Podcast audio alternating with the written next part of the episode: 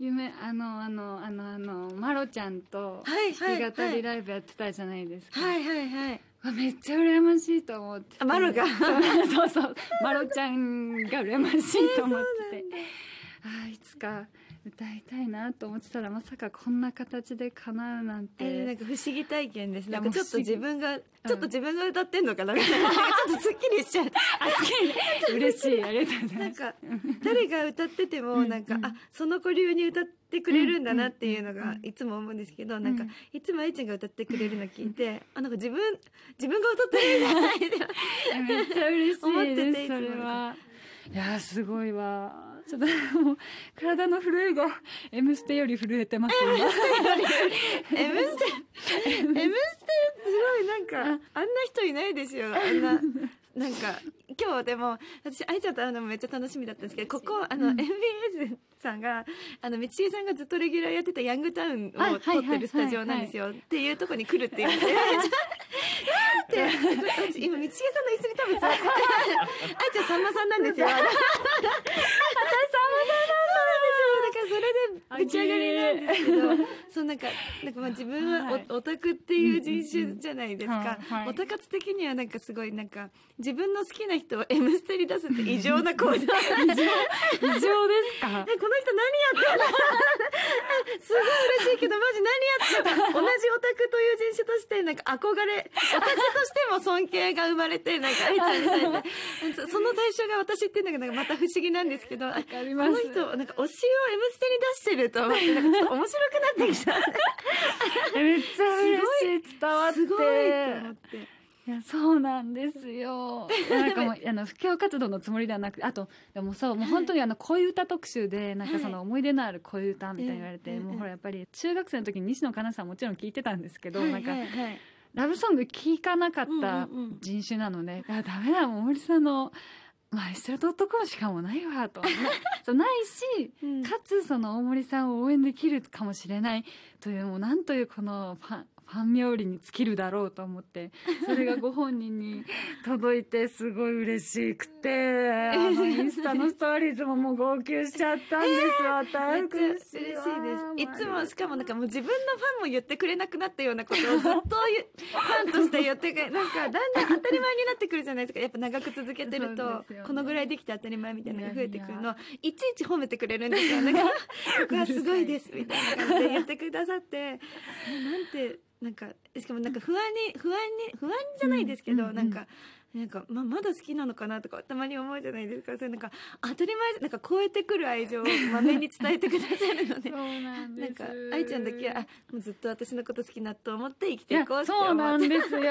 いやだから多分私オタクでありその出の人でもあるからどなんか出の人はこんなこと言ってほしいっていうのがすごいわかるんですよ。それ？あ多分あそのそういうことか。そのなんだろう慈善活動ではもちろんないんですけど、その好きって毎日言ってくんないと保証ないってことがすごい身に染みてわかるので、もうこれはもう大森さんに生きていてほしい人として生かすための言葉をちゃんと前ほぼ毎、まあ、毎日はうざいかなと思って。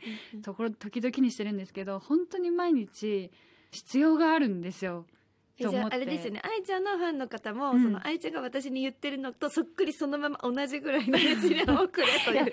すごいあの文学少女が多くて、あそうなんだ。いつも素敵な言葉をくれるんですよ。すごい。あでもコメント欄そうですよね。コメント欄読んでます。好きで私愛ちゃんの。本当ですか？あはいりがとうございます。なんかお洋服とかに対してすごい、うんうんうん愛ちゃんの選んだお洋服とかに対してすごい熱量でそれを表現してくださるのとかを見て、そうえなんて素敵な と思って見てました。すごいなんかポエミーな方とかもいてすごいねそれが嬉しくて。